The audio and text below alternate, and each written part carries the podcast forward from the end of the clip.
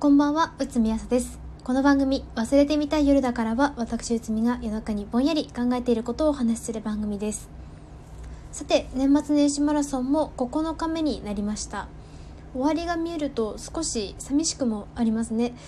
私は無事、年末年始の帰省を終えまして、今の住まいに戻ってまいりました。さて、本日のお題は、今年やりたい10のこと。早速ですが発表いたします。1会社で皆勤賞を取る。27月中小企業診断士に合格する。310月宅地建物取引士に合格する。4毎日業界誌のスクラップを続ける。5毎日湯船に浸かる。6毎日朝昼晩ご飯を食べる。7毎日スキンケアをする。8ちゃんとメイクを覚える。9ちゃんと服を着る。10自分の予定を自分で決める。です。はい。最初の4項目は仕事関係ですね。まず皆勤賞現在の内海はドクターストップで制限勤務になってしまっています。まあ、そのことには反省が多く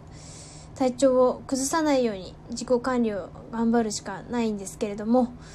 まあ、目標としては皆勤賞取りたい取りたいよということで皆勤賞を挙げさせていただきました。次に7月の中小企業診断士試験と10月の宅地建物取引士試験。これはもうなんかシンプルに今働きながら学ぶこと以上にこう一般的で汎用性の高いスキルが欲しいなって思ったんですよね。なんか会社の中で上だ下だとかなんかちょっとどうでもいいなって思ってきちゃって。まあそんなこんなで試験を受けることにしたんですけれどもまあ今の業務とも関連性の高い資格で、まあ、自分が欲しいと思える資格をまあなんか適当に探してなんか勉強とかしようかなとか考えてたんですけどまあ、この2つ中小企業診断士と宅地建物取引士かなと思ってます、まあ、基本的には7月までは中小企業診断士の試験に集中して、まあ、そこからまあちょっと10月宅地建物取引士試験の方を頑張ろうと思っております、まあ、勉強のモチベーションを保つっていうのはちょっとまあ年齢に関わらず大変なことだと思うんですけれどもまあ、それはまあ自分が頑張ればいいだけの話なので頑張ろうかなと思っております。次の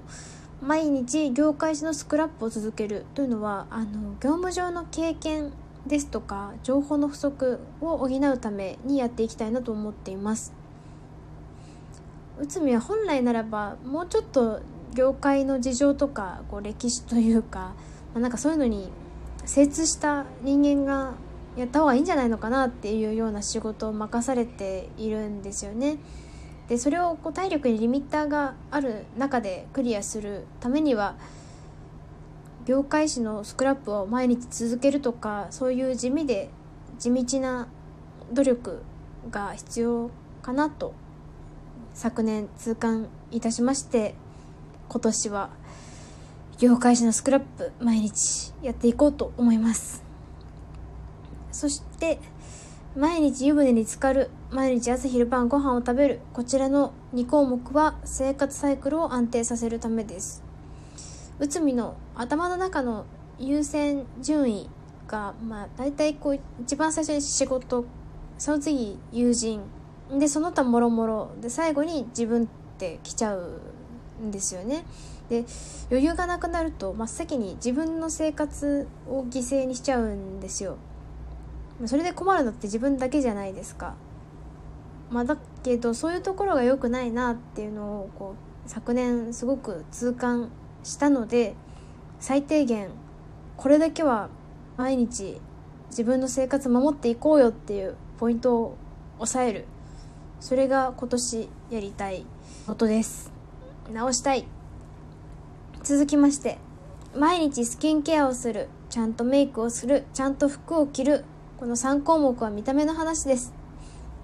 内海は見た目で人に好かれることに対して強い虚しさを感じてしまうので見た目に正直ほとんど頓着がありません。それを今年は改めたいと思っています。なんか昨年ダイヤモンドの指輪を買ったんですけど、まあ、それをつけてから少し心が強くなったような感じがするのもそう思った要因の一つです。自分のことを大事にするという意味でも、まあ、人生で初めてですけどちょっと美しくあるということに対してもうちょっと頑張っていこうかなと思います。スキンケアスキンケアが続けられるか。化粧水とかがね。そして最後が自分の予定を自分で決めることです。そう内海には魅力的な友人と魅力的なお誘いがたくさんありましてついふわふわとなんか参加しちゃうんですよ、まあ、楽しくって、まあ、それはそれですごく大切なことだし自分のやりたいことだける自分の興味のあることだけやるっていうよりも視野も広がるしすごく大事なことだなって思ってこれまでずっと生きてきたんですけれども今年は今年だけは自分で自分の予定を決めるコントロールする一年にしたいなと思っています。そう内海は心からすごいなって尊敬して心のここから彼のようになれたらと思う人がいます。でまあここ数年間彼のようになりたくてなりたくてでもなれないんですよ。内海はやっぱり彼とは違う人間ですからね。内海が憧れている人は内海よりも頭がいいしいい意味で目ざとく耳ざといしそして何よりも内海よりはるかに体力があります。だから内海が彼の真似をしても彼の介護官になってしまって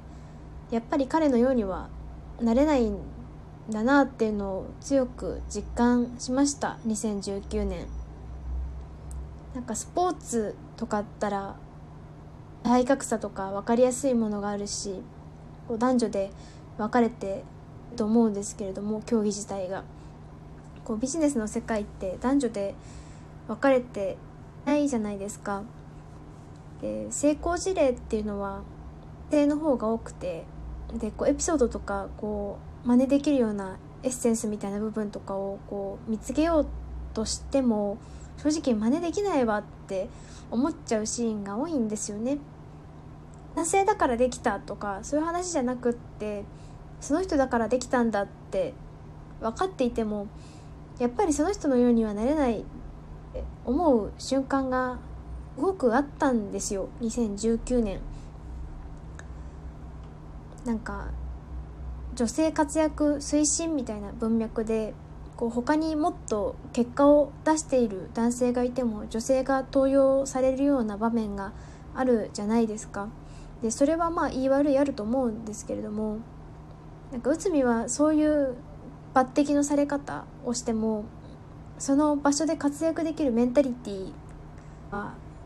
生まれていないというか、まあ、そういうメンタリティーないんですよね。だからやっぱり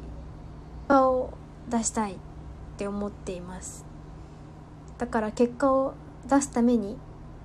自分ならではの戦い方を自分の長所で戦えるような手段を自分ならではの勝ちパターンを見つける一年にしたいなと